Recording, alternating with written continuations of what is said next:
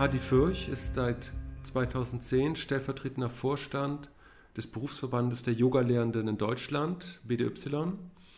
Er unterrichtet seit Jahren Yoga und Meditation und ist Buchautor. Zuletzt hat er veröffentlicht Yoga und die Transformation der Gesellschaft, ein spiritueller Wegweiser und wie Green Yoga die Welt verändert. Ähm, sein Ansatz ist, wie die Titel auch schon naheliegen, wie Yoga und gesellschaftliche Transformationen zusammenkommen oder zusammenkommen können. Und wir haben in diesem Podcast viel über seinen Ansatz gesprochen, über den Status quo äh, von Yoga und Yogaschulen per se. Ich bin ganz froh, dass ähm, er endlich zugesagt hat, diesen Podcast zu machen. Ich kenne Hadi schon seit Jahren und ich hatte ihn auch immer wieder gefragt. Jetzt war die Zeit endlich gekommen, ähm, dass wir uns zusammensetzen konnten. Ich hoffe, ihr könnt was aus dieser Episode ziehen. Ja, that's it. Viel Freude dabei. Mhm. Hadi Fürch, ganz herzlichen Dank, dass du ähm, Gast in meinem Podcast bist. Mhm. Du bist, ähm, für die, die es nicht wissen, du bist ja ein Buchautor. Du bist ähm, mehrfacher Buchautor, ja, tatsächlich. Dein letztes Buch heißt Wie Yoga die Gesellschaft verändert. Ist das, ist das der Buchtitel? Yoga und die Transformation der Gesellschaft. Genau, Yoga und die Transformation der Gesellschaft. Du bist Yogalehrer schon seit vielen, vielen Jahren und bist auch im Vorstand vom BDY, ja? Richtig, ja. Mhm. So, und dein Steckenpferd ist ja gewissermaßen so die Verbindung zwischen Yoga und, und Gesellschaft. Ne? Ein anderes Buch, was du geschrieben hast, ist, ist wie Green Yoga, die die, die, die Welt verändert. Mm. Das heißt, du, du versuchst da so eine Brücke zu schlagen zwischen Yoga, Ökologie und Gesellschaft. Exakt. Genau. Magst du ein bisschen was darüber erzählen, über, dein, über deinen Werdegang und auch deinen, deinen generellen Ansatz? Ja, also ich ähm, komme aus der Politik. Ich war lange Zeit bei den Grünen aktiv und ähm, also eine ökologische Bewegung und bei den Grünen Bürgerinitiativen. Und ähm, irgendwann äh, habe ich mich dann vom politischen Geschehen, Geschehen zurückgezogen, ähm, weil mir das zu viel Ego-Schaulaufen war. Also ich, ähm, ich habe gemerkt, das tut mir nicht gut. mhm. Und bin dann äh, so in den 90ern in den Yoga eingestiegen, äh, zusätzlich zu meiner Politik und seit äh, den Nullerjahren äh, bin ich nicht mehr aktiv in der Politik, äh, wobei ich allerdings mein Vorstandsamt äh, bei dem Berufsverband der Yogalehrer, dem BDY, schon auch als politisches Amt sehe, ne, weil ich da sehr viel Einfluss und ein, äh, äh, Möglichkeiten habe, Einfluss zu nehmen auf, ja, auf ein bisschen auf die öffentliche Meinung, wie Yoga gesehen wird und damit auch, ähm, ähm, was Yoga im Allgemeinen und im Besonderen äh, für die Gesellschaft bedeuten kann ne, oder Yoga in der Gesellschaft bedeuten kann. Wie genau, wie genau funktioniert das? Also ich meine, ähm, inwiefern, inwiefern nimmst du da Einfluss und ja, zum Beispiel nächstes Jahr machen wir äh, vom BY her einen großen Kongress, Yoga in der Gesellschaft. Und äh, das ist ein, ein Kongress, der auch öffentlich ist. Ähm, und so wird dieses Thema dann in die Öffentlichkeit und die yogische Öffentlichkeit erst einmal getragen. Hm, wir haben ja auch vom BDY Pressemöglichkeiten, wir haben äh, Möglichkeiten, das über Weiterbildungsseminare zu machen und, und, und. Alle Möglichkeiten, auch eben diese Inhalte und das ist so verstärkt. Der BDY will, ähm, sagen wir mal, die nächsten vier, fünf, sechs Jahre verstärkt in diese Richtung gehen, zu schauen, was kann Yoga in der Gesellschaft bewirken, was bewirkt Yoga in der Gesellschaft wollen wir das oder wollen wir das nicht? Was können wir tun, ähm, wenn das so sein sollte, dass Yoga positiv wirkt, in Anführungsstrichen, für gesellschaftliche Prozesse? Was können wir tun von BDY, um dann die bei uns organisierten Yoga-Lehrer und Yoga-Lehrerinnen auch ähm, vornehmlich äh, dann ähm, ja weiterzubilden, das heißt, das dreht sich dann erstmal hauptsächlich dann um, um Hatha-Yoga, ne? nur um das mal einzugrenzen, weil es gibt ja ja diese, diese anderen Yoga-Wege, auch Raja-Yoga mhm. und Jnana-Yoga. Und ich glaube, du bist ja auch ganz, ganz stark involviert mit dem integralen Yoga von Aurobindo. Ja. Aber deine, deine Arbeit im BDY, das heißt im Bund, äh, Deutscher Yoga-Bund. Berufsverband Deutscher Yogalehrer. Berufsverband Deutscher Yogalehrer. Der Yogalehrer in Deutschland, so ist okay. es. Okay, ja, okay. Ja. So, das, das, ist äh, dann halt mehr harter Yoga oder, ähm, oder was ja, ist das genau? Mhm. Das ist äh, äh, meine Vorstandsarbeit selbst, äh, ist natürlich keine harter Yoga-Arbeit, sondern da bin ich ja im geistigen Raum tätig. Mhm. Und daher kann ich da auch Ideen und Visionen mit einspinnen. Ne? Und da kann ich natürlich die Prinzipien des integralen Yoga sehr, sehr gut auch dann äh, äh einfließen lassen ähm, das heißt, es ist ein sehr weltzugewandter Yoga. Der integrale Yoga ist ein kollektiver Yoga, also ne, mit dem Kollektiv. Avantgarde und Kollektiv stehen im Spannungsverhältnis zusammen. Und wenn man dann so will, wäre dann ich dann ein Teil der in Anführungsstrichen Avantgarde ähm, in dem Bereich Yoga in Deutschland und Politik. Ne? Und weil es eben sehr weltzugewandter Yoga ist, der integrale Yoga, ist das auch gut möglich. Mhm. Was, was mhm. heißt das denn in dem Fall, der weltzugewandtem Yoga? Ja, also jetzt vom Philosophischen her ist, äh, ist er halt sehr tantrisch in der Ausrichtung. Das heißt, äh, das, was äh, die Welt hier ist, äh, ähm, kein, keine Maya, keine Illusion, sondern Realität. Und das bedeutet auch, dass ähm, diese Welt eben in Anführungsstrichen dann auch einen transzendenten Ursprung hat und damit in gewissen Sinne dann einen, einen, einen, einen göttlichen, eine, eine göttliche Qualität hat. Ne? Und das okay. ist ja, das ist bei den meisten, äh, äh allermeisten Yoga-Richtungen nicht, denn es ist Tantra. Und äh, dieser tantrische Aspekt, äh, den, äh, den zu leben und dann auch zu lehren, äh, das bedeutet dann weltzugewandten Yoga, äh, weltzugewandten Yoga dann äh, zu üben und zu unterrichten, äh, der dann, äh, dann ja auch ja in der Welt stattfindet. Also keine Befreiung aus der Welt, sondern eine Befreiung in die Welt hinein. So, jetzt ganz kurz.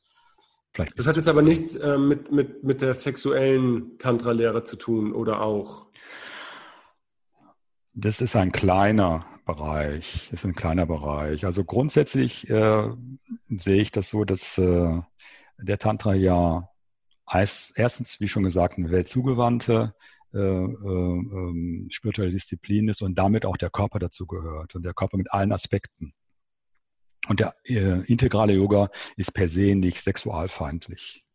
Es ist schon so, dass äh, ähm, Sexualität dort nicht abgespalten werden soll oder ähm, nicht gelebt werden soll, sondern es, sie soll eine Transformation erfahren. Mhm. Ne? Also das ist per se nichts Schlechtes und der Körper auch per se nichts Schlechtes. Also in Abgrenzung zur Mainstream-Philosophie, äh, äh, indischen Philosophie. Mhm. Ja.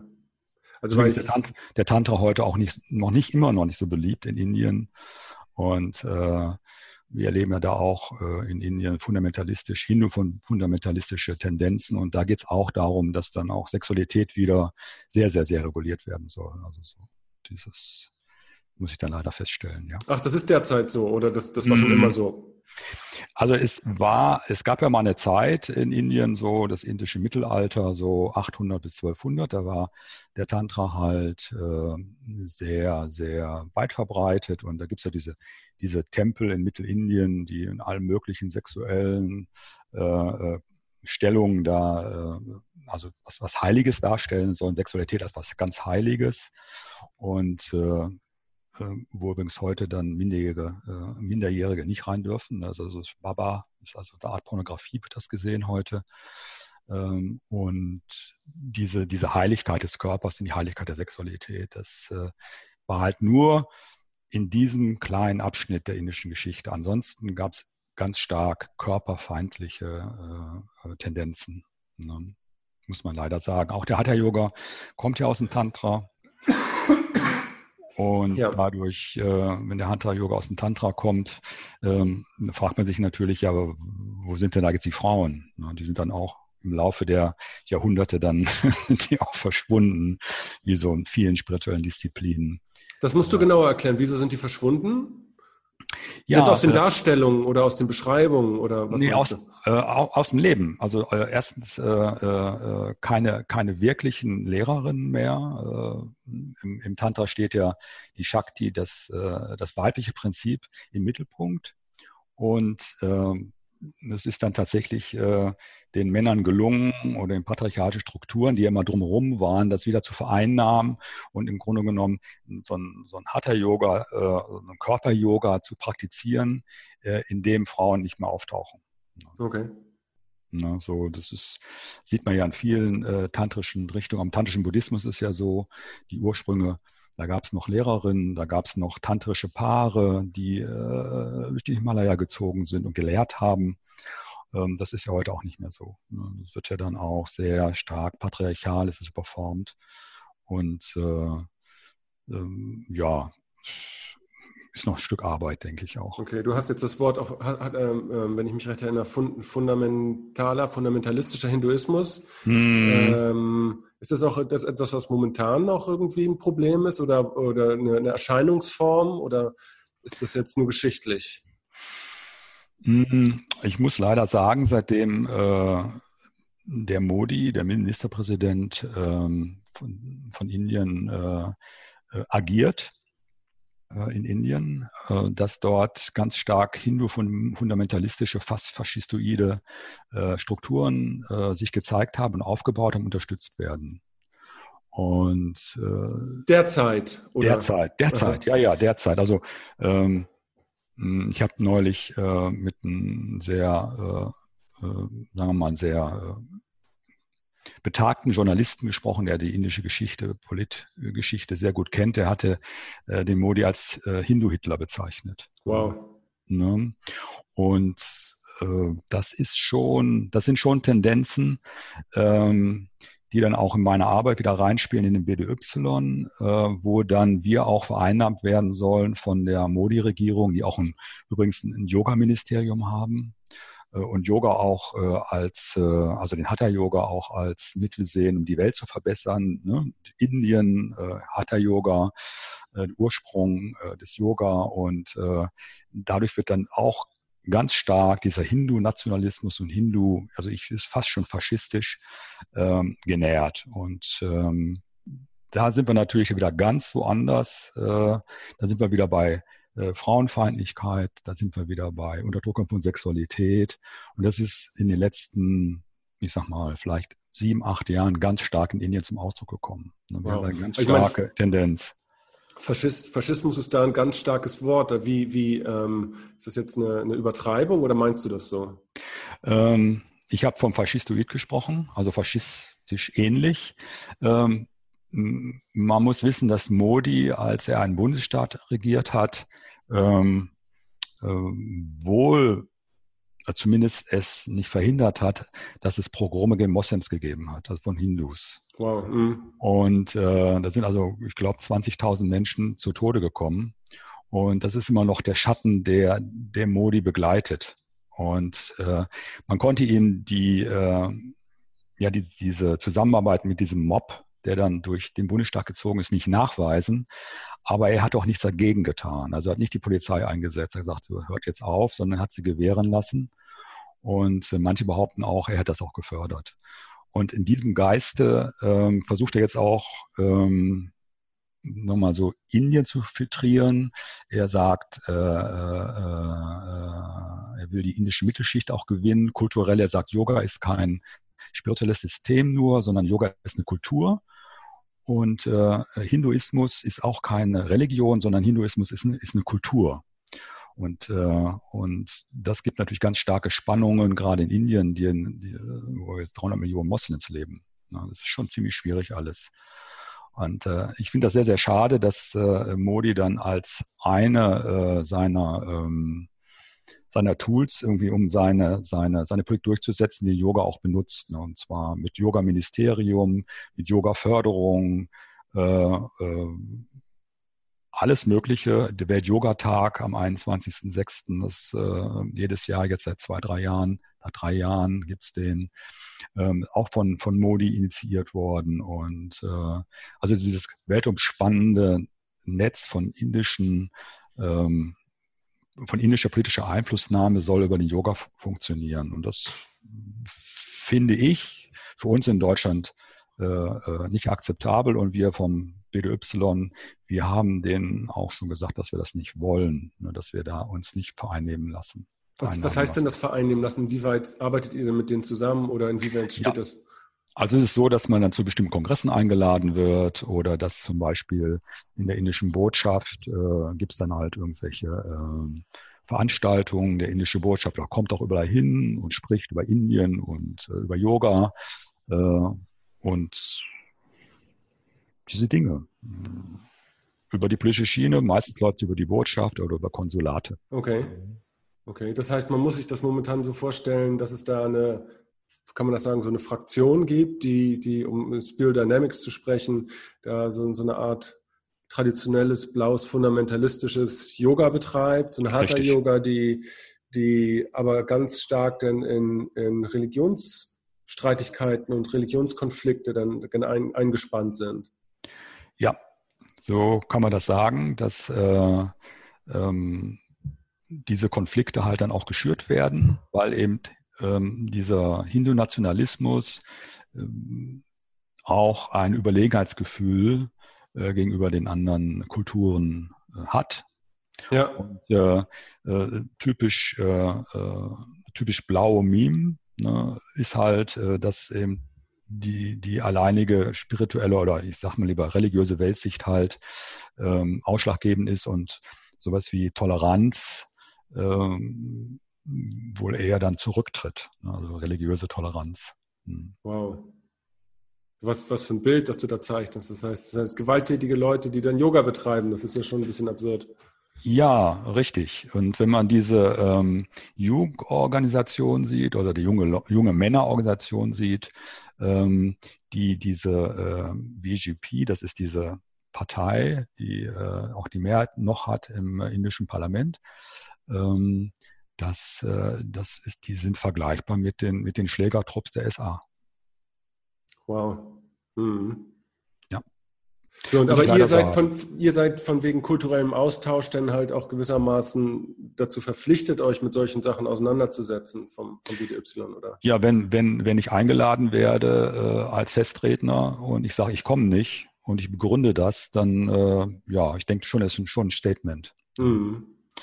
Ne? Und äh, muss allerdings sagen, dass viele andere nationale Verbände, das, äh, die sind meines Erachtens zu naiv. Ne?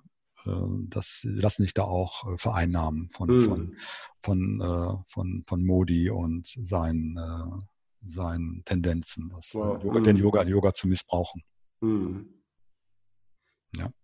Interessant. So, das heißt, ähm, nochmal einen Schritt zurück. Das heißt, für dich geht es dann halt aber auch darum, weil ich meine, ich bin hier, wie du ja weißt, in, in Palma, in mhm. Mallorca und hier gibt es zwar Yoga an jeder Ecke, gewissermaßen. Mhm. Das ist aber letztendlich ein sehr, ein sehr oberflächliches Yoga. Das hat dann viel mit ähm, den richtigen dem richtigen Outfit zu tun und der richtigen Uhrzeit, wo man das am Strand macht. Und, ja, ja, genau. Und, und ähm, da steckt nicht sonderlich viel, sagen wir mal so, Aurobindo oder Ganzheitlichkeit oder, oder so drin, sondern es geht da, es geht da um eine Form von Fitness und Attraktivität, um das mal so zu sagen. Hm, hm. Äh, ja und nein. Also die Erfahrungen, die ich jetzt im Laufe meiner 25 Jahre Unterrichtszeit gemacht habe, ist schon, dass ähm, die, ähm, wenn die Leute die fangen, beginnen mit Hatha Yoga und, äh, ein Großteil der Leute, ähm, also der größere Teil, steigt irgendwann tiefer ein. Ne? Die lesen dann auch mal Texte äh, oder meditieren längere Zeit, ne? äh, gehen auch tiefer in den Hatha-Yoga, der ja auch auch ein sehr komplexes Übungssystem ist und nicht nur aus Asanas besteht, sondern äh, Hatha Yoga hat durchaus auch äh, eine spirituelle und eine geistige Dimension, also über den Körper tantrisch halt dann äh, in diese non-dualen Zustände zu kommen. Das ist ja so der Aspekt, den die über die Kundalini, der Tantra und der Hatha Yoga gemeinsam haben. Ja, das ist schon. Obwohl ja der Hatha Yoga ja eigentlich immer auch kritisiert wurde, dass er eigentlich kein metaphysisches Element hat. Ne? Also zumindest habe ich, das, hab ich das richtig verstanden? Also das, das, das ist Hatha, ja, hm, ja? Welcher Hatha-Yoga? Also der, Hatha, der klassische Hatha-Yoga weckt die Kundalini-Kraft. Und die Kundalini-Kraft ist eine transzendente Kraft. Mhm. Ne? Also das äh, ist halt äh, das unbestritten, ne? dass es da um die Kundalini geht. Und die wird halt durch bestimmte Techniken halt geweckt, steigt auf und äh, dann verbindet sich das individuelle Selbst mit dem kosmischen Selbst, ganz kurz gesagt, wenn die Kundalini aufsteigt. Und das ist durchaus, denke ich, eine sehr äh, ja, tiefe spirituelle ähm, Erfahrung, die dann gemacht werden kann. Na klar, na, ich meine einfach nur, ich, ich meine es bei, bei Vivekananda gelesen zu haben, dass zumindest er entweder betrachtet das selbst so oder beschreibt halt, dass gewisse Yoga-Historiker das beschreiben, dass das dass da halt ein Kritikpunkt war, dass es halt eben nur Körperübungen sind, im Gegensatz zu diesen anderen klassischen Yoga-Wegen wie Raja-Yoga oder, oder, oder Jnana-Yoga oder Bhakti-Yoga, wo dann halt diese Transformation, über die du sprichst, wo die dann stattfindet. Ja, ich muss sagen, dann hat äh, der Vivekananda hat das sehr verkürzt gesehen. Und ähm, der Hatha Yoga war auch äh, zu der Zeit Vivekanandas eine, eine super kleine Minderheit in Indien. Und äh, er ist im Grunde genommen, der Hatha Yoga ist groß geworden, äh, dadurch, dass eben äh, die Protagonisten in Indien das nach äh, äh, in die USA gebracht haben und nach Europa. Ne, und kam dann wieder zurück über diese Schleife wieder nach Indien. Ach, ist das wirklich so? Das ist ja interessant. Das ist wirklich so, ja, ja. Es gab so zwei, drei äh, Lehrer. Ähm, das heißt, wir reden jetzt von 1890. So, so ungefähr. Und die ja, Zeit, ja. genau, 1890, äh, äh, diese Zeit. Äh, und ähm, äh, der Einfluss äh, der, der, der englischen äh, Körpertechniken wie, wie Gymnastik, Bodybuilding sind dann eingeflossen und äh, haben Indien im Grunde genommen den Hatha Yoga noch mal so ein bisschen äh, in den Vordergrund, also diese körperorientierte Arbeit ähm, am Körper und das, wenn man sich so alte äh, Filme anguckt, so aus den 20, 1920er Jahren, das ist schon äh, extrem. Man, man hätte Fakire, ne? die haben mhm. sich verdreht, ne? so diese verdrehten Glieder und so. Das war den Höfen äh, der, der Maharajas, waren das halt, äh, ja, waren Artisten. Ja. Und, äh, und äh, äh und aus diesem heraus, aus dieser, aus dieser Mixture aus äh, Körpergymnastik und äh, diesen alten Asanas und Pranayamas, ähm, da hat sich dann der moderne Hatha Yoga entwickelt. Das ah, okay. ist ein Ding, das, der ist vielleicht 100 Jahre alt. Ne? Okay. So. Und zur Zeit Vivekanandas kann ich mir vorstellen, dass das eine ganz kleine Minderheit in Indien war. In, in Europa und in den USA gab es das noch gar nicht. Und äh, der Hatha Yoga hatte immer schon per se in Indien schlechten Ruf, äh, weil eben er kommt aus dem Tantra. Ne? Und äh, die Inder ähm, blenden diese tantrische, ihre die tantrische Hochkultur, die blenden die völlig aus. Mhm. Das sehen die nicht so gerne. Ne? Gerade heute, äh, wo es wieder zurückgeht in diese, äh, ja, in, in, dieses verklemmte eher und äh, rigide sexuelle Bewusstsein, äh, wird das gar nicht so gerne gesehen. Mhm. Ja, so, und wird auch dann äh, vielleicht auch wie früher wieder abgelehnt, ne? weil Körper und so, Körperarbeit, da geht es um Gesundheit, um vielleicht bestenfalls um Maximierung, um, um, äh, um äh, Fitness, um Selbstoptimierung. Aber äh, und da ist auch denke ich, eine, eine, die einseitige Sicht. Da ist, da ist sicherlich auch, wäre heute die Sicht von Vivekananda äh, äh auch, wenn man sagen würde, heute, ja, man guckt da drauf, so wie 90 Prozent der Leute Hatha-Yoga betreiben, ist es kein spirituelles Projekt, sondern mm. Fitness. Äh, man, man, man, kann sagen, es ist eine Gesundheitsgeschichte. Ne? Das ist ja auch nicht, ist ja auch weiß ich, klarer Geist und, und, und äh, äh, Beweglichkeit ist erstmal per se nicht schlecht. Ne? Mhm. Man, man, ernährt sich einigermaßen gesund, das ist ja erstmal per se nicht schlecht. Nur, um da auch zurückzukommen, ähm, viele von denen, die so beginnen, äh, gehen aber dann letztendlich doch eher einen geistig-spirituellen Weg. Dann. Ja klar. In, so. als, in, in, deiner Arbeit, ja. sowohl als Yoga-Lehrer als auch ähm, äh, als, als Vorstandsmitglied vom, vom BDY, inwiefern musst du da denn diese, die, diesen Grad wandern zwischen, ja, okay, der Großteil der Leute fängt erstmal so an, hm. Ähm, als, als möglicherweise auch als ein Lifestyle-Event oder sowas in der Art. Äh, äh, auf der anderen Seite aber die, die tantrische Ebene und, und inwiefern musst du das, musst du da diesen Grad wandern und inwiefern musst du beide, beide Felder bedienen? Oder tust du das überhaupt? Ist das überhaupt ein Problem für dich? Das ist kein Problem, weil äh, ähm, ich denke mal, das Bewusstsein für einen tantrischen Yoga ist in Deutschland äh, sehr ausgeprägt. Ähm, jenseits äh, des Hatha-Yoga und dieser manchmal auch obskuren Tantra-Seminare äh, der 90er, 1990er Jahre. Ähm, also dieses, dieses Weltbejahende, ne? ähm, dadurch, dass äh, gerade in Deutschland dieser, dieser ökologische Aspekt, äh, deswegen auch mein Buch Green Yoga, ähm, dieser, dieser ökologische Aspekt in Deutschland noch sehr verwurzelt ist. Und dieser weltbejahende und dieser Sexualität grundsätzlich äh, ähm, auch bejahende Hatha-Yoga, das ist kein, ist also jetzt auf der auf der Metaebene ist es kein Problem. Mhm. Also ähm, also es wird auch über Sexualität offen gesprochen, ne, wenn man möchte. Und es ist jetzt kein, äh, ist kein Tabu. Deswegen mhm. ist es für mich einfach äh, dann auch ja diese, diesen Gedanken, dass eben des integralen Yoga, dass die Welt halt irgendwie letztendlich doch einen transzendenten Aspekt hat, einen transzendenten Ursprung hat, ähm, ist also einer, der jetzt äh, in Deutschland äh, ich kann nur für Deutschland sprechen oder für Mitteleuropa, äh, kein, ähm, das ist, das ist nicht mehr so, so weit weg von dem, was Tantra eigentlich wollte, in, mhm. in Ursprüngen des indischen Mittelalters. Ja. Ich meine, deswegen ist es kein, kein Problem. Ich meine, ich muss mir aber trotzdem, oder ich würde mir trotzdem vorstellen, dass die selbst unter der Menge der Leute, die, sagen wir mal, den tantrischen Aspekt vom Yoga ähm, praktizieren, mhm. Also ich meine, äh, wie, wie, du das gesagt hast, seine, seine Seele mit der Weltseele zu verschmelzen, das ist ja ein relativ hehres Ziel und ich würde mal, würd mal, ich würde mal vermuten, dass die Leute, die, die Anzahl der, der Menge der Leute, die das schaffen, ungefähr ähm, Lottogewinn ja.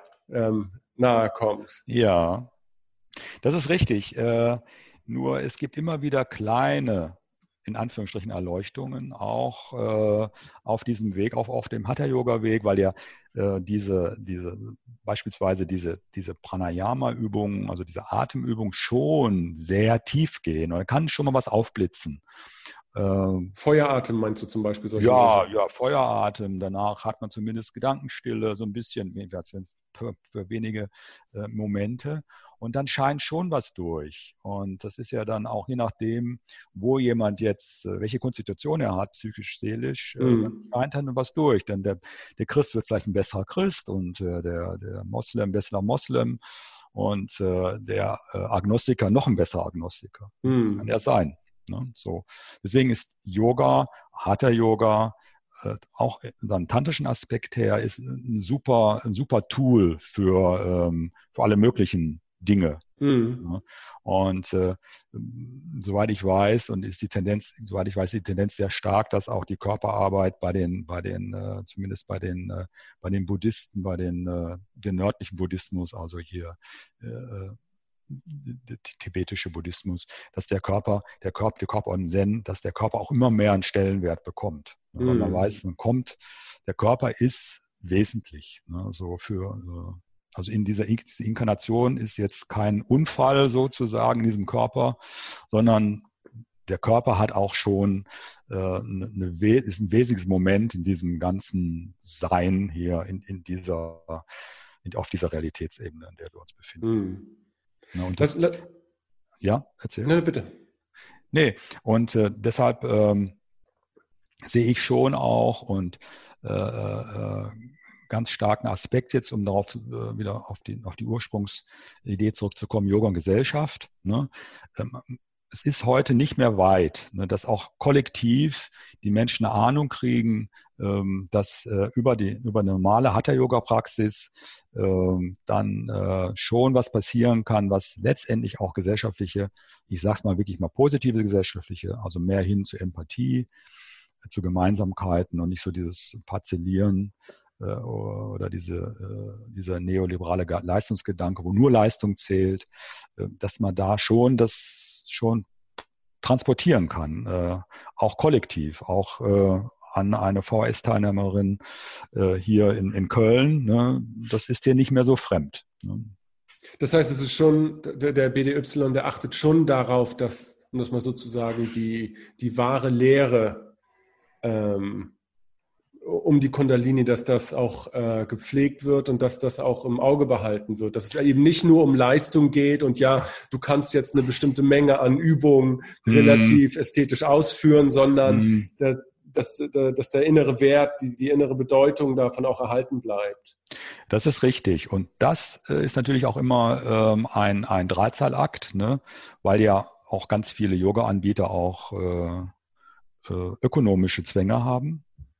Und äh, aber dann immer so noch es wirklich noch zu schaffen, in diesem öko ökonomischen System ähm, sozusagen subversiv tätig zu sein. Das, äh, ähm, das, das ist, glaube ich, gerade so, wir stehen gerade zu so einer Schwelle, äh, wo das, wo das möglich wird. Und, äh, und deshalb haben wir auch dann vom BDY halt diesen, äh, also jetzt diesen, diese Ausrichtung Yoga, Gesellschaft und auch diesen Kongress nächstes Jahr äh, obwohl das ist alles noch offen. Ne? Wir wissen noch gar nicht sonst genau, was wir da, was wir da, äh, was da, was da passiert. Ne? Das ist also ein völlig offener Prozess und das finde ich auch ganz spannend. Ne? Hm, also du meinst, du meinst, weil auf, weil der typische Yoga-Lehrer aufgrund seiner ökonomischen Zwänge manchmal dazu neigt, eben nur die äußere Form zu lehren und nicht die ja. innere Form. Ja, und dann gibt's Me Meinst du das, oder? Ja, ja, genau. Und äh, vor allen Dingen, äh, äh, es gibt eine ganz starke Tendenz, äh, die, die äh, Kurse von den Krankenkassen zertifizieren zu lassen. Ja.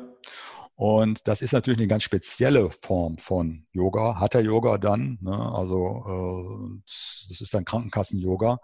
Und diese Tendenz ist auch da. Mhm. Es gibt zwei Möglichkeiten, die Krankenkassen davon zu überzeugen, dass Spiritualität zur Gesundheit gehört. Mhm. Ne, was, glaube ich, gar nicht, also der Schritt, äh, dass äh, das äh, zu, einem, zu einem ganzheitlichen Menschenbild gehört, ich glaube, der ist gar nicht mehr so groß. Ne, dass man sagt, okay, ähm, zu einer ganzheitlichen Gesundheit gehört auch, wenn man will, eine Spiritualität. Und dass äh, man dann über spirituelle Prozesse dann auch ähm, zu ja zu mehr Gesundheit im umfassenden Sinne gelangen kann. Ne? Mhm. So, das ist auch da auch, auch wieder so diese, diese, ähm, ja, dieser Drahtseilakt. Ne? Wie weit gehen wir in den Wissenschaftsbereich rein ne, und sagen, okay, wir wissen ja beide, dass die, die wissenschaftliche Sicht nur eine Sicht ist, ne? ein Quadrant, ja. Und äh, aber zu gucken, okay, da können wir sie ansprechen. Ne? So.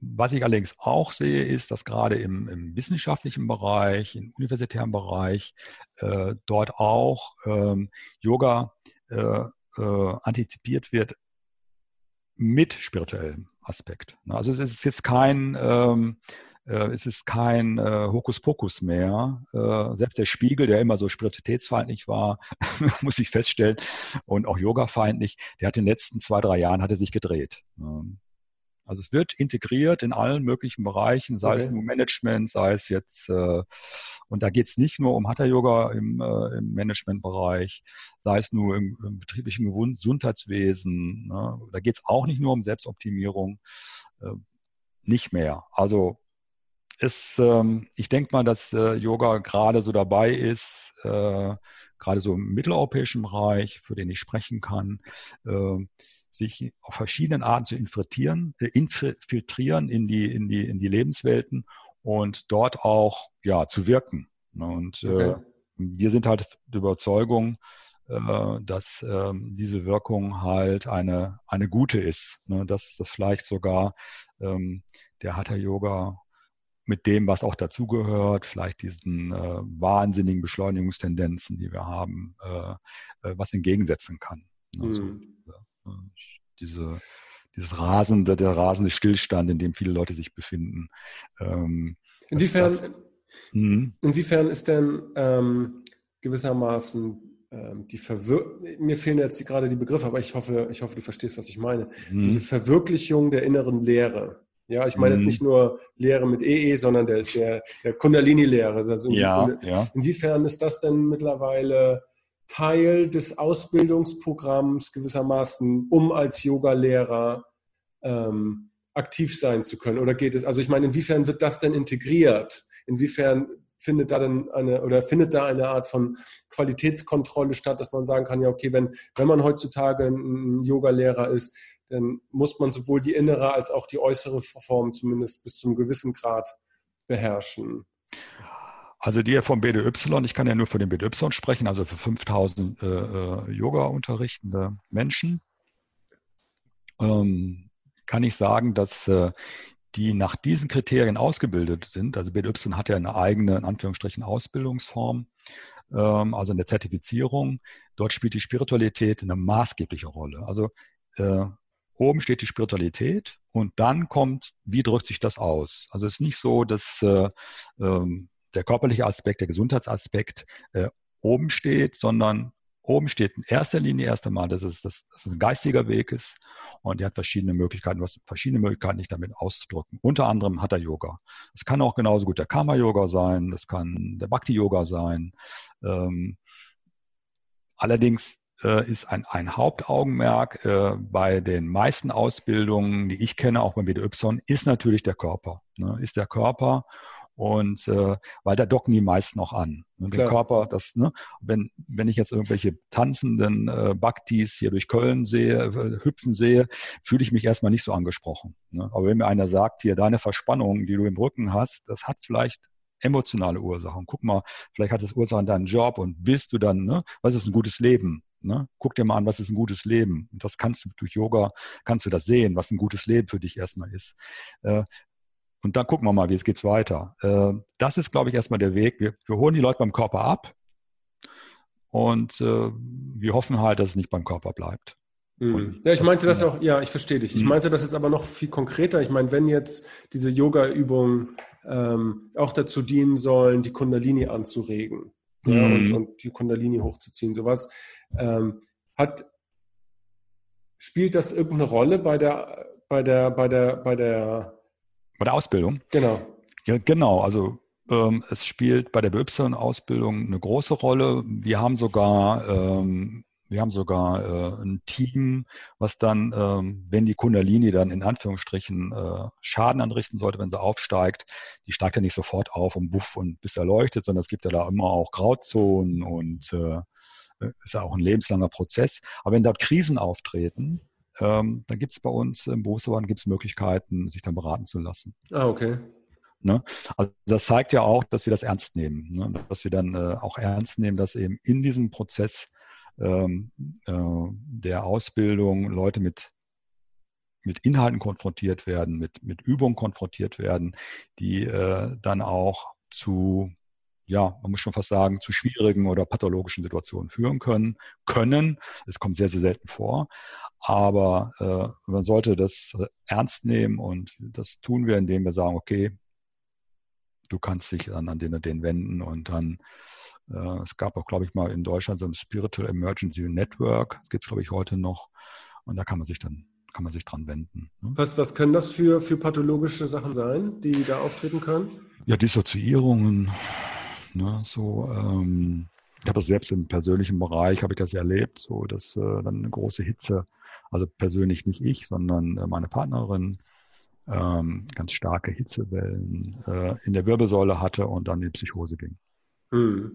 Ja, so.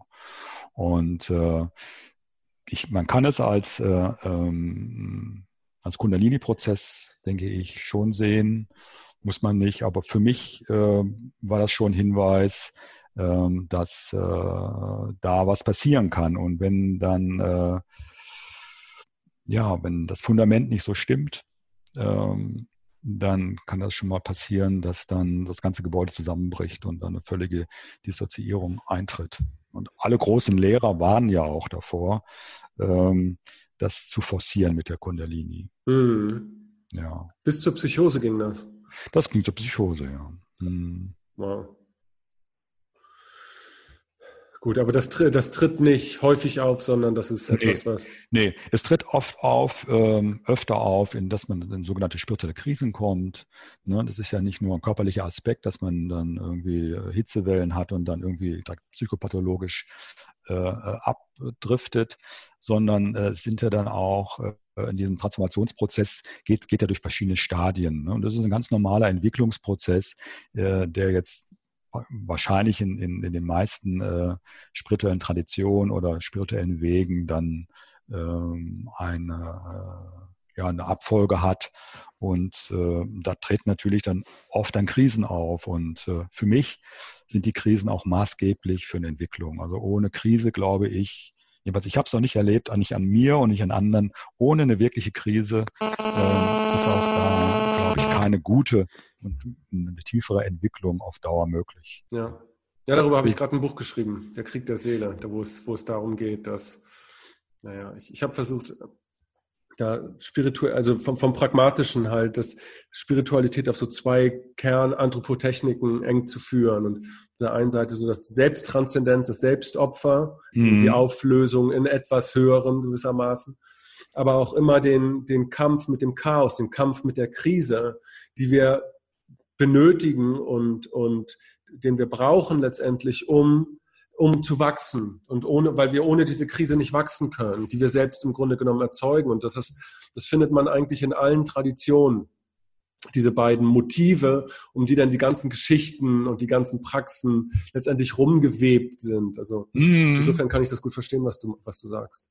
Ja, das ist auch so. Das, äh, ich glaube nicht, dass äh, ohne eine Krise ähm, eine, wirk eine, wirkliche Transformation auf Dauer möglich ist. Da, dazu sind Krisen da. Genau. Und das, das, ist, das ist auch was, worüber ich schreibe, dieses Problem von, von Happiness und dieser, dieser Happiness-Agenda, die die ganze Spiritualität im Grunde durchzieht, dass es um, Spirit, dass es um Happiness geht. Und ich denke nicht, dass es in, in, dieser Hinsicht um Happiness geht, sondern, sondern ich habe da eher so diesen jungschen Ansatz, dass wir lernen müssen, mit Krisen umzugehen, anstatt nach Happiness zu streben, was zwei komplett unterschiedliche Sachen sind. Ja, ja äh, ich denke mir, dieses, äh, diese Happiness-Geschichte, ähm, vielleicht hat das äh, auch was mit dem ähm, mit der US-amerikanischen Verfasstheit zu tun.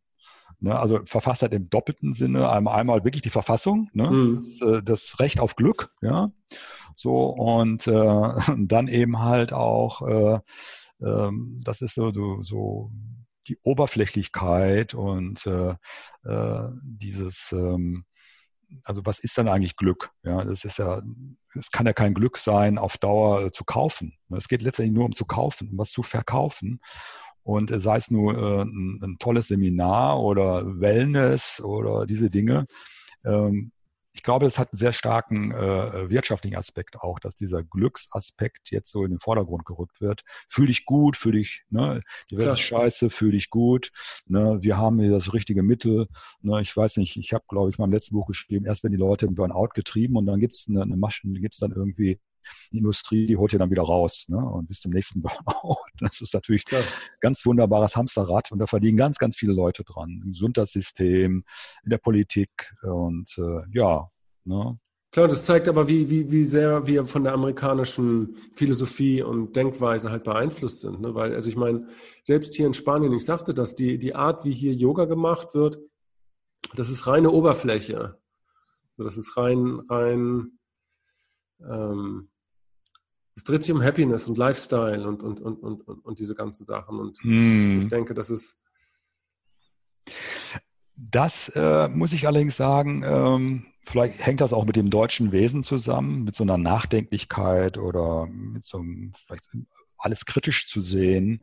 Ähm, das ist in Deutschland nicht so. Also es gibt sicherlich die Tendenzen, äh, dass es äh, Yoga-Studio-Ketten gibt und so weiter. Aber selbst die Chefin, die haben wir kennengelernt, äh, von, diesen, von dieser Kette, gesagt, ja, Yoga ist eigentlich mehr. Ne? Ist eigentlich mehr. Und äh, ähm, ob das so eine deutsche Nachdenklichkeit ist, ich habe keine Ahnung. Ne? Auf jeden mhm. Fall äh, kann ich sagen, äh, für, für den mitteleuropäischen Bereich äh, ähm, ist das, ist die Tendenz einerseits da zu einer Kommerzialisierung, aber andererseits wissen selbst die Leute, die diese starke Kommerzialisierung betreiben, dass es nicht der Weisheit letzter Schluss ist, dass es letztendlich um was anderes geht. Und das Klar. macht mich optimistisch. Ja. Du, ich weiß auch nicht, wie es im Rest von Spanien ist. Ich wollte halt nur hm. sagen, dass in, in, diesen Touristenzentren natürlich findet da diese Kommerzialisierung statt und hm. das ist natürlich eine Generalisierung. So ist es mir, hm. ist mir auch klar. So. Aber, Aber es ist amerikanisch. Es ist amerikanisch, da gebe ich dir völlig recht. Und äh, ähm, es gibt aber auch da in dem Sinne auch äh, eine Gegenbewegung zu den Wurzeln hin. Mhm. Es gibt einmal im Jahr in, in, in, äh, in der Schweiz einen europäischen Yoga-Kongress, wo dann irgendwie ganz viele Yogis äh, aus Europa hinkommen. Und ich sehe äh, seit einigen Jahren dort sehr viele ganz junge Leute. Ne? Und die sich nicht von diesem äh, Lifestyle-Yoga äh, so vereinnahmen lassen, äh, äh sondern die back to the roots. Ne? Es gibt dann ja. auch so, also wie bei der Musik, äh, irgendwann willst du mal unplugged hören. Ne? Ja, klar. ne? Das ist dann, ähm, das sind die Tendenz, die auch, äh, die auch äh, ähm, da deutlich sichtbar wird bei den jungen Leuten. Da freue ich mich besonders drum. Mhm. Ja, schon eher ein alter Knabe, wenn man dann sieht, so, okay, die 20-Jährigen, ne, die äh, kommen jetzt auch mal in so, in so eher so spirituelle Bereiche mit ihrem Yoga. Das äh, macht mich mutig. Ja. ja, und doch denke ich, dass, dass es dann halt die, gerade das Alter ähm, ist mit, mit den durchgestandenen Krisen, die halt ähm, notwendig sind, um, um da auch eine gewisse Weisheit zu verkörpern, letztendlich. Weil wie, wie soll man Weisheit in Bezug auf alles, sei es jetzt Yoga oder was auch immer, verkörpern mhm. können, wenn man, wenn man, wenn, wenn sie nicht darin besteht, zeigen zu können, was für Krisen man bestanden hat, letztendlich. Richtig. So, und ich ja. denke, dass das ist halt ganz, ganz wichtig, dass man das, das, dass, dass, dass die Krise das intendierte Ziel ist und kein, kein, kein Ausnahmefall, sondern der Regelfall eigentlich. Und das. Äh, ich habe ähm, mal schon einige Jahre her mit einem Coach gesprochen, der diese Prinzipien von äh, Spiral Dynamics anwendet. Und er sagt äh, beispielsweise, um jemanden jetzt mal ganz pauschal ne, und vielleicht auch zu schubladenmäßig gesprochen, aber ich sage es trotzdem, vom Blau nach Orange zu bringen, ähm, braucht man zwei bis drei Jahre. Meistens äh, gibt es eine große Krise, also Ehe geht kaputt und so weiter, ja, mhm. äh, wo, wo es ja am meisten äh, zuerst äh, auftritt in der Partnerschaft, ne, weil dann der, der, Mensch ist am nächsten und wenn ich mich da verändere, dann, dann, dann gibt es Spannungen, gibt es Reibung und dann gibt es eine Krise. Und äh, er sagte mir zwei bis drei Jahre und eine Scheidung wäre so ungefähr äh, wäre wär, wär notwendig, damit hm. er dann hm. von blau nach orange hüpft, ja, oder seinen Schwerpunkt eher in orange hat. Ne? Ja. Und äh,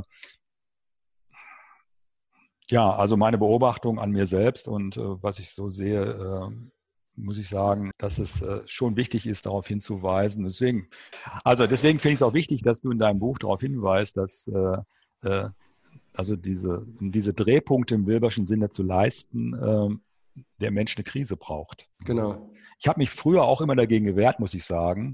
Äh, ich sagte, ja, es geht auch über Glück, es geht über, über eine ekstatische Erfahrung. Äh, nur ähm, das Leben hat was anderes gezeigt. Ja, ja, genau. Also meine ganze erste, meine ganz große, wenn ich von mir mal reden darf, große äh, äh, transformative Erlebnis, was ich gehabt habe, äh, war, äh, als ich dann mal in so einem, so einem Kloster war auf Mallorca und äh, äh, ich dann irgendwie erschüttert wurde, von was auch immer. Und ich weiß noch wie, wie heute, ich habe dann äh, auf die Klostermauern hochgeschaut und sah dann in dieser sonstigen äh, homogenen äh, Klosterwand sah ich ein, ein Stein anders. Und in diesem Stein war eine Rose drin, aus der, äh, war ein Herz abgebildet, aus der eine Rose herausbrach. Okay. Und das war für mich so, guck, ne, also das, ne, diese, diese, ne, das, und die Rose die hat Stacheln. Ne? Also es wow. ist dann schon so, ne, so die Mystiker, die christlichen Mystiker wussten das auch. Ne? Die, ne, die sind ja teilweise bis zum, die haben es ja so weise so weit übertrieben, auch die, die muslimischen Mystiker, die, die quälen sich ja dann auch. Mhm. Ne? Hm. Lagelandentum und so weiter.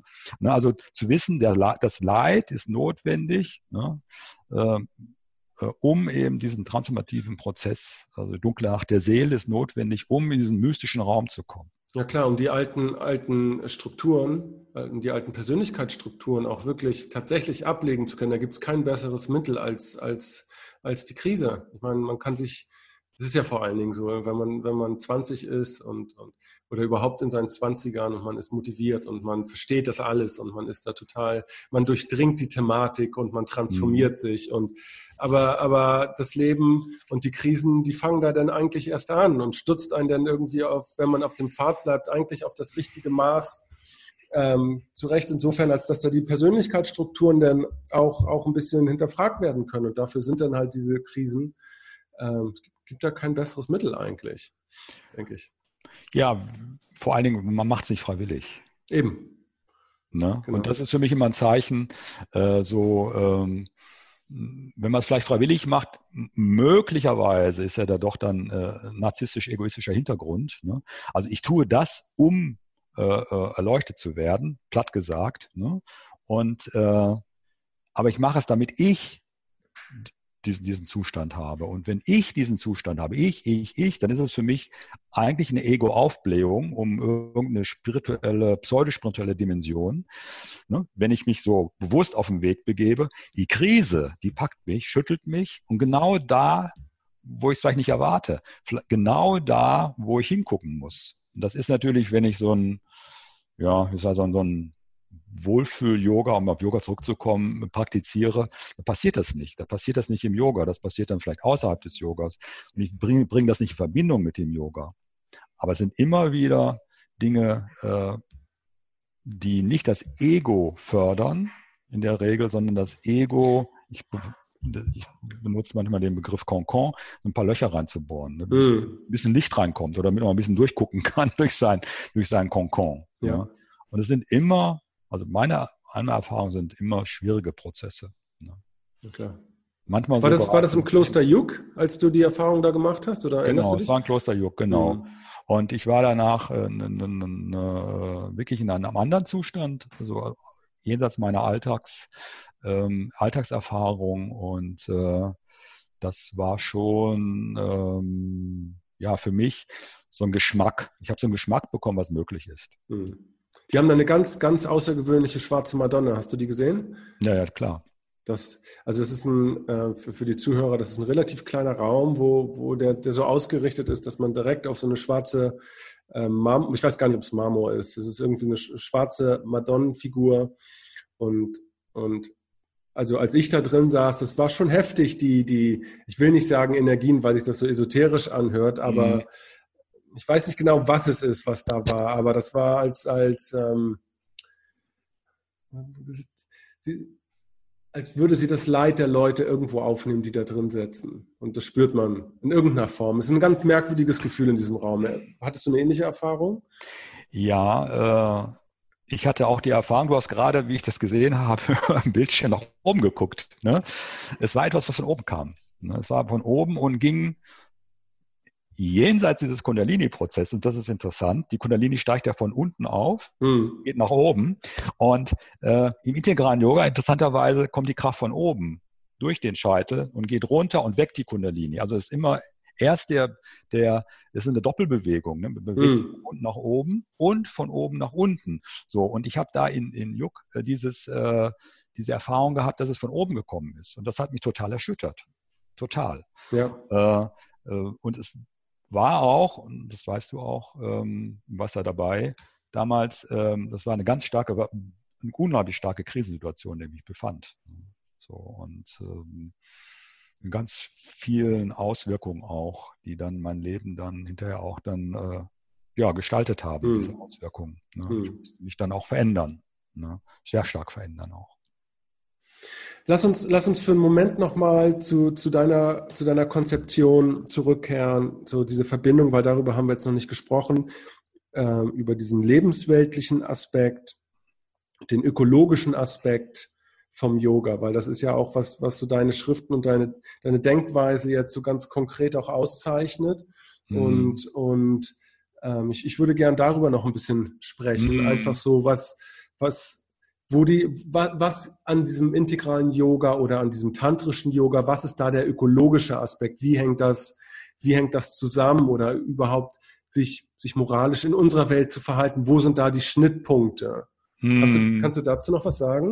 Ja, also ich fange mal jetzt äh, äh, bei dem ähm, wieder, ich gehe wieder ganz weit zurück zu den Upanishaden. Ähm, dieser, dieses große Wort der Upanishaden, äh, Tattvam Asi, das bist du. Äh, und das bedeutet, wenn man das tantrisch interpretiert, dass äh, die Welt auch du bist. Und das heißt also, jeder Aspekt, der sich in mir abspielt, ist auch ein Aspekt, der sich in der Welt abspielt und andersrum. Das heißt also, ich kann die Welt da draußen, sei es nur der Baum, ich gucke jetzt auf Bäume, ich gucke auf Autos, ich gucke auf andere Menschen, gar nicht vom, von mir wirklich abgrenzen. Trennung ist Illusion. Und der tantrische Aspekt ist halt der, dass man sagt, da draußen, das ist halt auch ein Teil von mir und es ist, äh, es ist, um Anführungsstrichen, ein, ein göttlicher Aspekt, der mir begegnet und der der referiert im Grunde genommen, der resoniert mit meinem innersten göttlichen Aspekt. Das ist so das tiefst Tantrische, dass die Welt da draußen äh, die Welt in meinem Inneren ist und ich mit dies, in dieser Welt als Einheit bin. Mhm. Und das, ähm, ähm, das intendiert einen ganz, ganz starken ökologischen Aspekt, weil, weil wenn, äh, äh, sag mal, wenn der Wald stirbt, stirbt auch ein Teil von mir mit. Äh, wenn die Meere verschmutzen, verschmutzt auch ein Teil von mir mit. Und nur dadurch, dass wir die Illusion haben, dass wir nicht von diesen äh, Dingen, äh, dass wir von diesen Dingen getrennt sind, führt ja dazu, dass wir da weitermachen. Ja, dass viele weitermachen und sagen, ich, ich fühle das nicht. Äh, ich spüre das nicht. Und äh, da kommen wir zu einem zweiten äh, starken Aspekt, den ich auch immer wieder betone, dass eine Änderung eigentlich immer nur da wirklich passiert, wenn die Leute das spüren, wenn sie es wirklich fühlen. Also dieses äh, rein mentale, in Ideologien verbreitende, ähm, glaube ich, führt nicht zu einer wirklichen Veränderung, sondern muss es spüren. Und äh, wenn, wenn ich spüre beispielsweise, dass dieses leidende Tier vor mir, auch, dass ich das auch bin, dann ist das ethische Handeln leichter, äh, weil wenn ich spüre, dass wenn ich jemand anderen wehtue, dass ich im Grunde genommen mir auch weh tue, dann äh, ist der Schritt zu einer Veränderung im, im, im Verhalten klein. Ne, weil wer möchte schon gern leiden? das will ja keiner wirklich. Mhm. Und, äh, äh, und das ist der, der, der tantrische Aspekt, wenn ich sage, die Welt gehört zu mir, die Welt ist göttlich äh, und ich bin das auch. Tatvamasi. Ähm, hallo. Das ja? ist ja eigentlich ein ganz konstruktivistischer Aspekt, ne? So dieses, ähm, ich kann weil, weil die Trennung, die Trennung zwischen Ich und Welt und Selbst und Welt ist ja, ist ja eine, eine Konstruktion hm. gewissermaßen. Und, und unsere Neurowissenschaft zeigt ja schon, wie die Welt, die wir wahrnehmen, in, in, subjektiver Hinsicht die Welt ist, die wir subjektiv konstruiert haben, um das mal so zu formulieren. Also dass das, dass das Nervensystem seine eigene Wirklichkeit erzeugt und dass, dass, dass die Psyche ihre eigene Wirklichkeit erzeugt und, und dass, dass wir nur dass wir uns schwer von dem, was wir wahrnehmen, trennen können. Genau, genau. 90 äh, Prozent von dem, was wir als Welt wahrnehmen, ist ein Konstrukt, da gebe ich dir recht. Hm, das ist ein Konstrukt, eine neuronaler, neuronaler äh, Art. Und, ja, auch soziale äh, Art ne? und psychologische Art, genau. Mhm. Richtig, richtig. Und äh, aber das sagt ja nichts darüber aus, dass wir trotz allem auf einer auf einer anderen Ebene miteinander verbunden sind. Also auf der Quantenebene sind wir alle miteinander verschränkt, denke ich. Und äh, ja, aber das können wir ja nicht wahrnehmen. Das, das können wir nicht, das können wir wahrnehmen. Es gibt aber Momente ähm, in der spirituellen Praxis, wo sowas aufscheint. Wo sowas aufscheint, so eine Identität äh, mit der Welt. Und das sind meistens Momente des der großen Klarheit, der geistigen Klarheit und Momente der Verbundenheit. Ähm, nur ist dann der, der Begriff Quanten nicht, weil das ist ja ein explizit physikalischer Begriff. Das können wir, das können wir ja nicht. Es wäre sozusagen dasselbe, als wenn wir sagen, ein bestimmter Gedanke repräsentiert ein bestimmtes Feuern der Neuronen. Das sind ja zwei unterschiedliche Systeme. Weißt du, ich kenne diesen Zustand, den du, den du beschreibst, den, den der ja. Verbindung und Klarheit. Aber, aber Quanten ist ja, das ist ja ein ganz spezifisch physikalischer Begriff in, in gewisser Hinsicht. Und Richtig.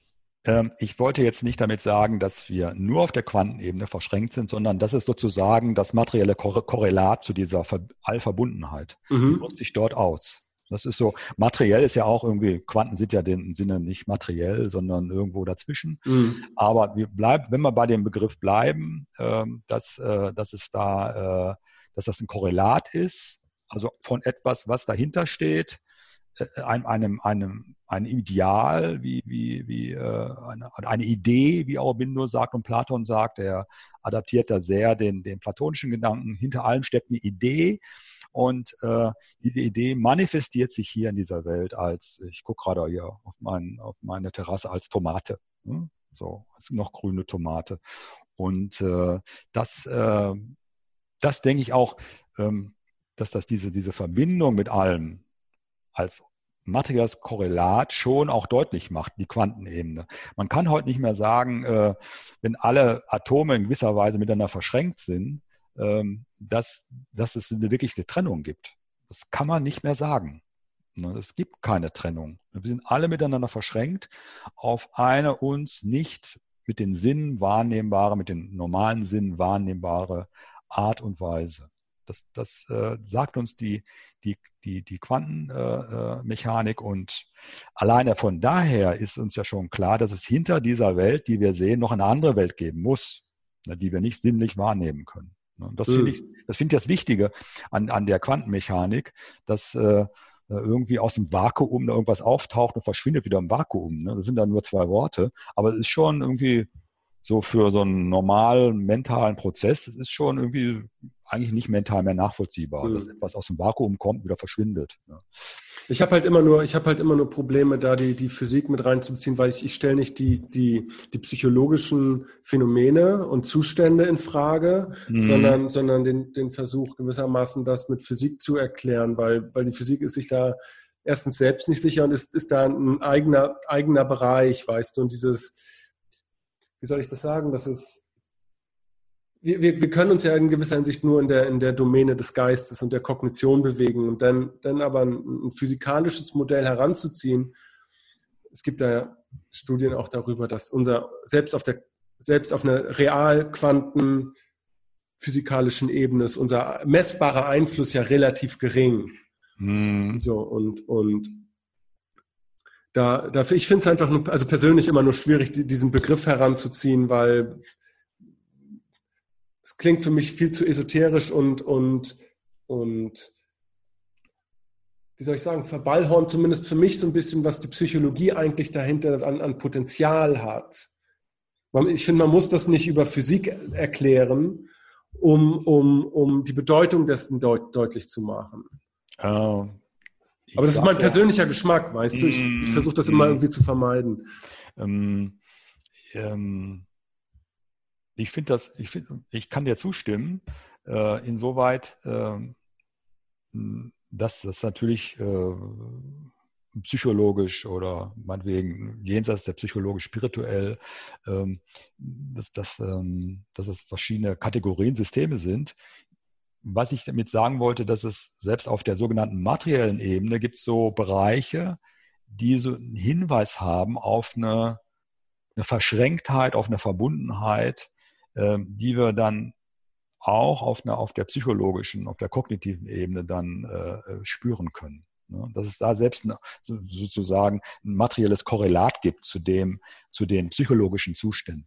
Hm. So, das mehr wollte ich nicht sagen. Also es wäre sicherlich zu kurz gegriffen, ähm, zu sagen, ja gut, es gibt da die Quantenmechanik und deswegen äh, äh gibt es auch Erleuchtungszustände, weil ne, das ist, ne, das ist ja, ich meine, ich meine, ich meinte im Kontext von The Secret und so weiter. Ja, es wird ja dann alles mm. mit, es wird ja dann alles mit Quantenmechanik erklärt und deshalb können, und deshalb können wir unsere Wirklichkeit gestalten. Und das ist, da ist dann für mich die Grenze des Zumutbaren ist da schon ja, längst ja. überschritten, weißt ja, du? Deshalb, und deshalb versuche ich die, die Quadranten immer da gewissermaßen auseinanderzuhalten. Also wenn du dich auf The Secret beziehst, ne, das ist dann äh, so wie Klein Erna das, äh, ne, äh, oder Kleinhänschen das äh, da äh, so versteht ne?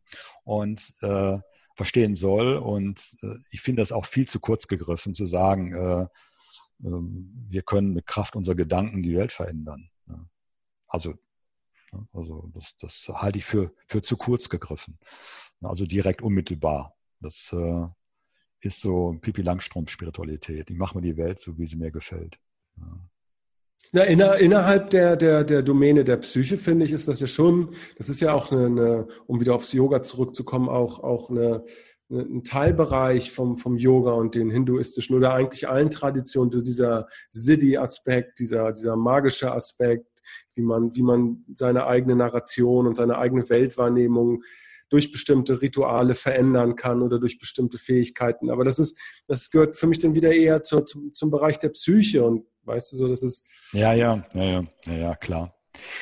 Äh, ich denke mir, dass die, ähm, die Macher von diesem Film äh, äh, die, die Quantenmechanik im Grunde genommen heranziehen, um Dinge auszudrücken, da gebe ich dir recht, ähm, die da nicht hingehören. Mhm. Und das ist auch, äh, für mich ist das auch irgendwie auch wirklich sehr, sehr kurz gegriffen, da, da wirklich eine Brücke zu schlagen. Ne?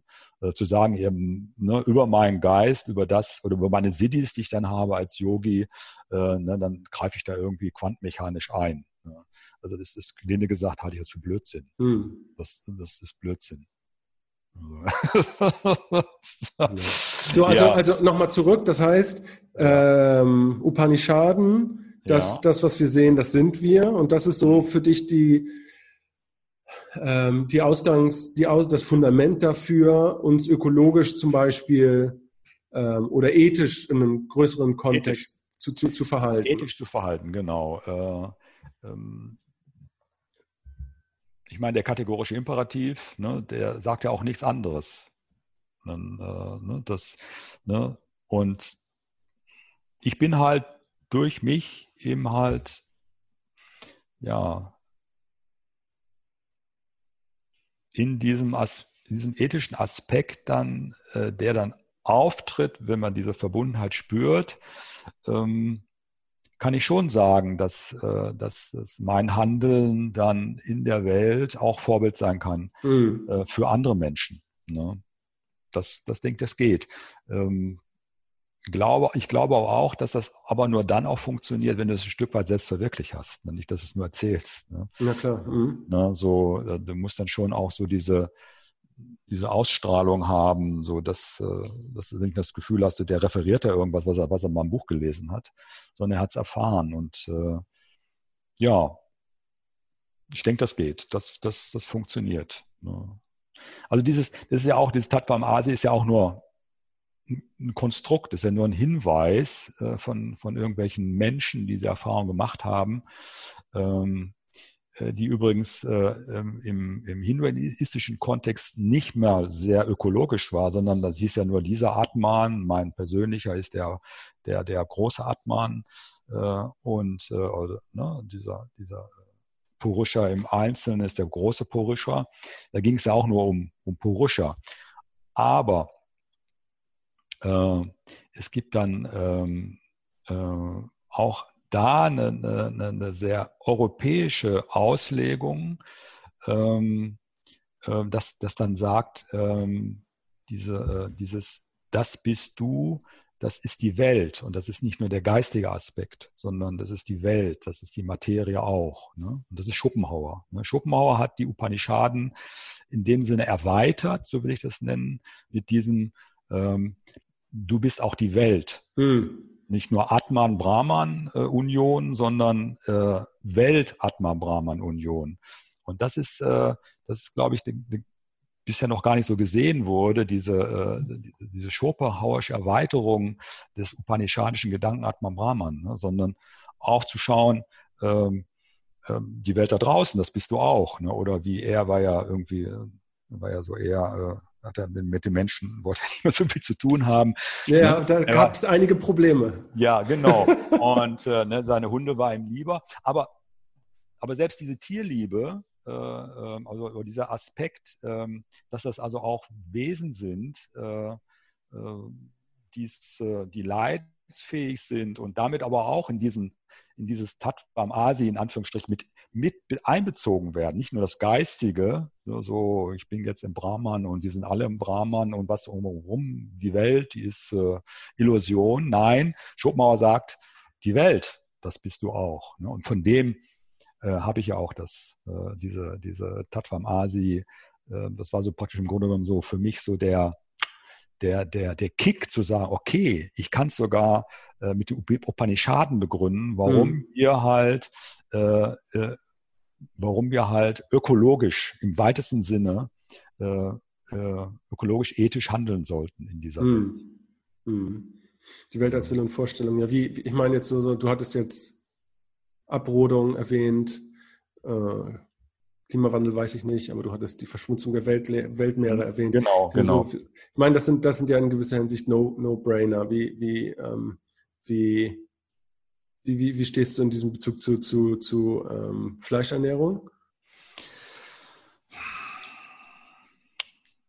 traditionell äh, indisch gesehen ist äh, der Vegetarismus ähm, eigentlich dogmatisch.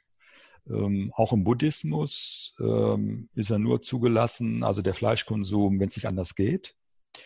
Eben aus diesem Aspekt heraus, dass ähm, das leidensfähige Wesen sind. Und, äh, und diese Leidensfähigkeit, ne, also, oder wie die, wie, die, ähm, wie, die, wie die Buddhisten sagen, alles hat Buddha-Natur. Ja, auch dann äh, alle fühlenden Wesen gehören dazu und das, dass man denen einfach kein Leid zufügt. Ne? Und äh, die töten ist erstmal Leid, äh, jemand anders Leid zufügen oder einem anderen Wesen Leid zufügen.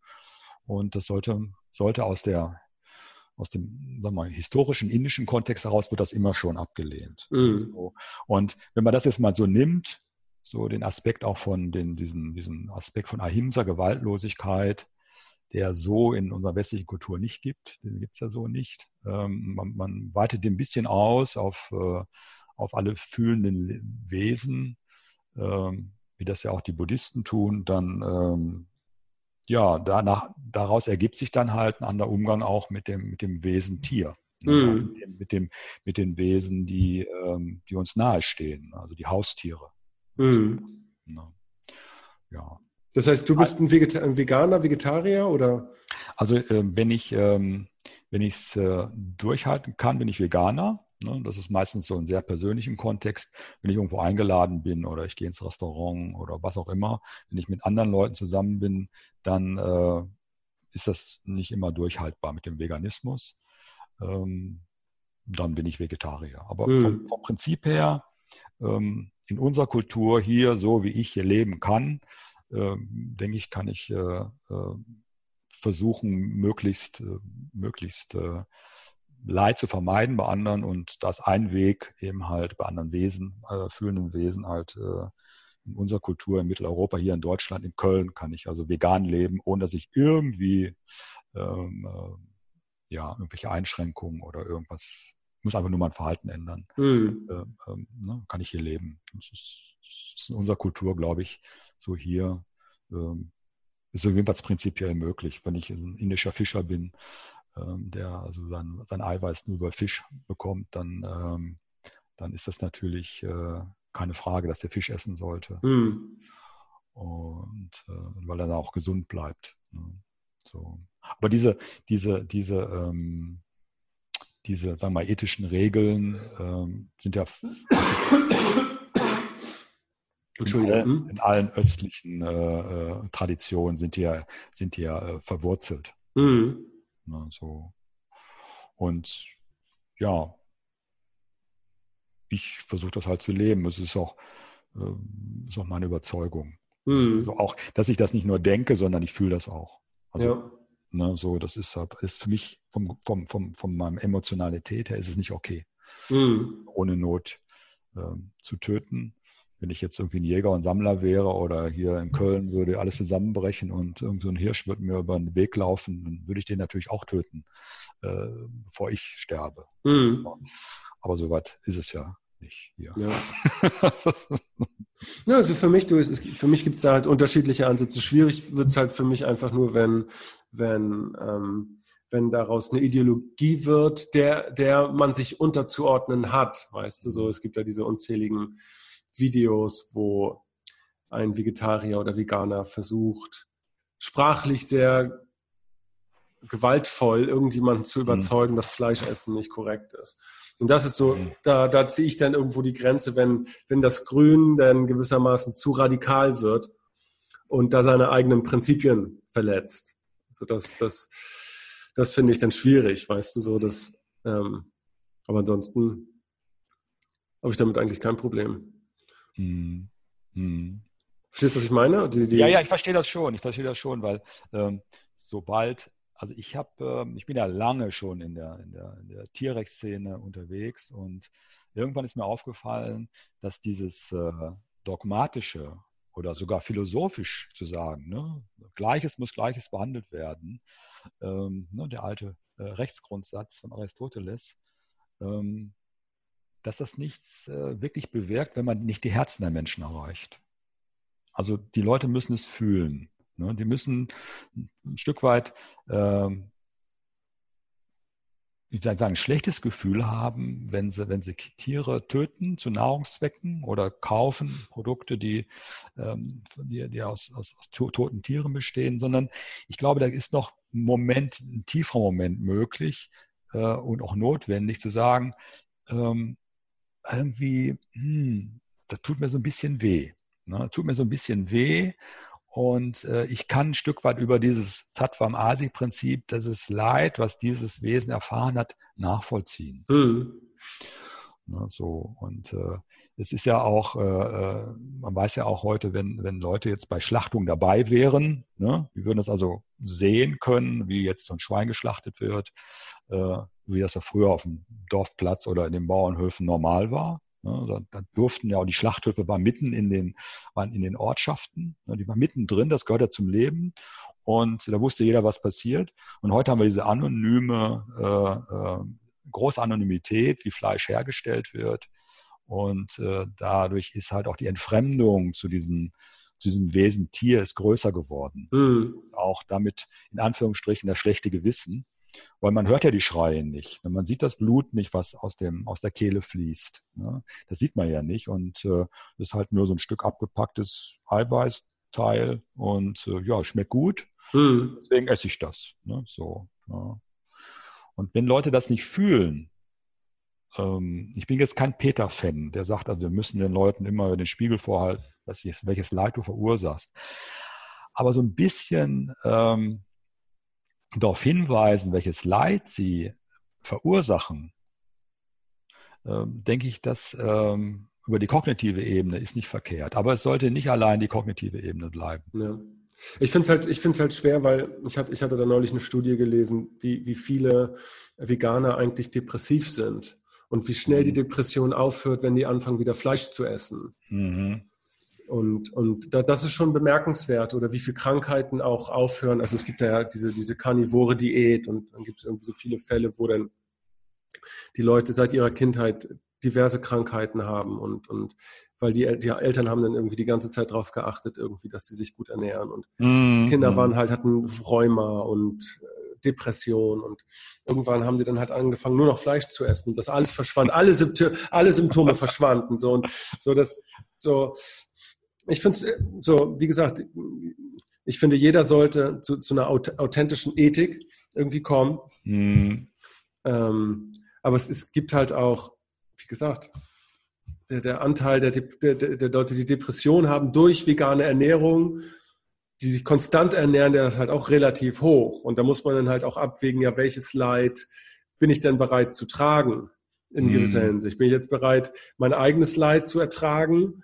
Mm. Ähm, oder ertrage ich es nicht? Äh, oder ertrage ich das, dass ich anderen Lebewesen Leid zufüge in gewisser Hinsicht. Wobei, wobei die Grenze dabei ja auch relativ willkürlich ist, weil, weil es gibt ja auch Leute, die behaupten, dass Pflanzen leidfähig sind. Insofern, es, versteht, was ich sage? Es ist halt, mhm. ich, ich finde, dass das, ich glaube, den, den, den moralischsten Weg fände ich, wenn, wenn Gesellschaft irgendwann so weit ist, dieses künstliche Fleisch herzustellen und wo, wo, mhm. wo, kein persönlicher Leitfaktor des Tieres mehr dran ist. Ich glaube, das, das wäre die goldene Lösung. Das wird auch so kommen, glaube ich, äh, weil äh, gerade die, die globale aufstrebende Mittelschicht, äh, ja, die steht ja auf Fleisch. Ne? Sei, es nur, sei es jetzt nur in Indonesien oder China oder Südamerika.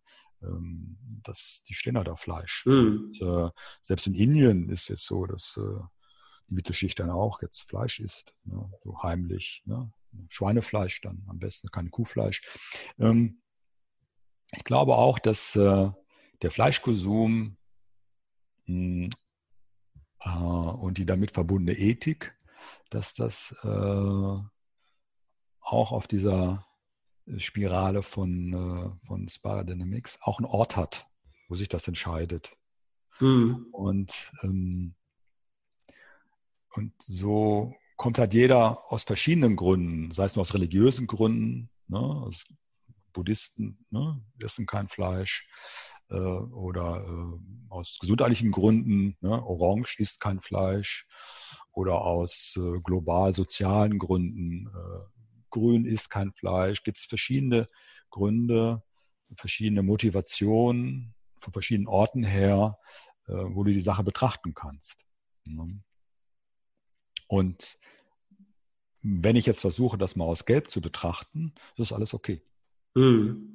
Und ich sage da manchmal so ein bisschen, äh, wenn dann Leute äh, mir berichten dann so, dass sie Fleisch gegessen haben und sie wissen, ich bin Veganer. Äh, mittlerweile ist das ja gar nicht mehr so schlimm, dass man Veganer ist oder Vegetarier, das war ja vor 20, 30 Jahren anders.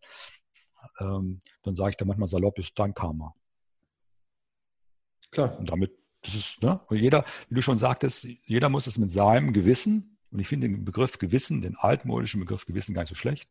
Mit seinem Gewissen, mit seiner, mit seiner inneren äh, Werte, mit seiner inneren Werteebene muss er das irgendwie in Einklang bringen. Und wenn das seiner inneren Werteebene entspricht, ne, dann ist er auch authentisch und dann ist es auch okay. Ja. Und dann glaube ich, da ähm, ist aber, sind aber solche Begriffe wie, also solche, aber solche, solche, sagen wir, solche Machenschaften, die global laufen, wie Massentierhaltung, äh, äh, der Sojaanbau für Tiere. Also wenn man das mal sieht, das äh, ist auf jeder Ebene falsch. Mhm. Ob man es nun jetzt von Blau aus betrachtet oder von, von, von Grün aus, ist es falsch. Ne? Also Massentierhaltung, denke ich, ähm, ist von jeder Werteebene aus betrachtet nicht akzeptabel. Und äh, vielleicht auch rot, pathologisch rot, ist mir doch egal. Ja. Äh, Hauptsache billig ja, und schmeckt. Aber sonst ähm, ich denke, wenn jeder nach seiner Werte, seiner Werteebene entscheidet, etwas zu tun, dann ist es auch okay, es sei denn, er entscheidet sich gegen sein Gewissen. Hadi, das ist ein gutes Schlusswort. Wir haben jetzt ja. schon fast, fast 90 Minuten gesprochen. Was steht, ah, ja. für, für, was steht für dich jetzt in der Zukunft noch äh, an? Hast du jetzt da ein Buchprojekt, an dem du arbeitest oder an irgendwas Bestimmtem? Oder? Ja, ich hatte ja erst gedacht, dass mein, äh, mein Buch Yoga und die Transformation der Gesellschaft so mein Alterswerk, ne, ich bin ja auch schon über 60, da kann man ja schon von Alterswerk sprechen, wäre. Aber ich habe jetzt noch so, ähm, so ein paar Ideen, ähm, so, weil ich so beobachte, so wie Männer und Frauen so mittlerweile aufeinander zugehen oder losgehen, muss man eher sagen. Und äh, da wollte ich vielleicht aus der Sicht, aus der indisch-philosophischen Sicht, aus der tantrischen Sicht vielleicht noch ein Buch schreiben, ähm, so zu einer Versöhnung oder vielleicht äh, die, die zu, dazu beitragen kann äh, zwischen den Geschlechtern. Das wäre vielleicht noch ein Buchprojekt, was ich dann doch noch anschließe an dieses, äh, mein letztes Buch. Ja, ich werde meine Arbeit machen, werde beim BDY den Kongress Yoga und Gesellschaft äh, gut vorbereiten, glaube ich. Und ich hoffe, dass da noch ein Anstoß äh, ein Anstoß äh, gegeben werden kann. Und ich denke so, in meinem Alter kann man sich auch wieder ein bisschen mehr um sich selbst kümmern und eigene wichtige Prozesse dann vielleicht dann ein paar Schatten nochmal angucken. So, das ist so das, was ich mir so in der nächsten Zeit so vorstelle. Wunderbar. Zu tun. Und, ja. ich danke dir ganz herzlich, dass du dir die ja. Zeit genommen hast für, für dieses Gespräch. Das fand ja. ich sehr interessant. Ja. Ja, ich danke auch für dein Interesse. Tom. Na klar. Ja, und äh, habe mich sehr gefreut. Ja, haben wir was. Genau. Ja? Mhm.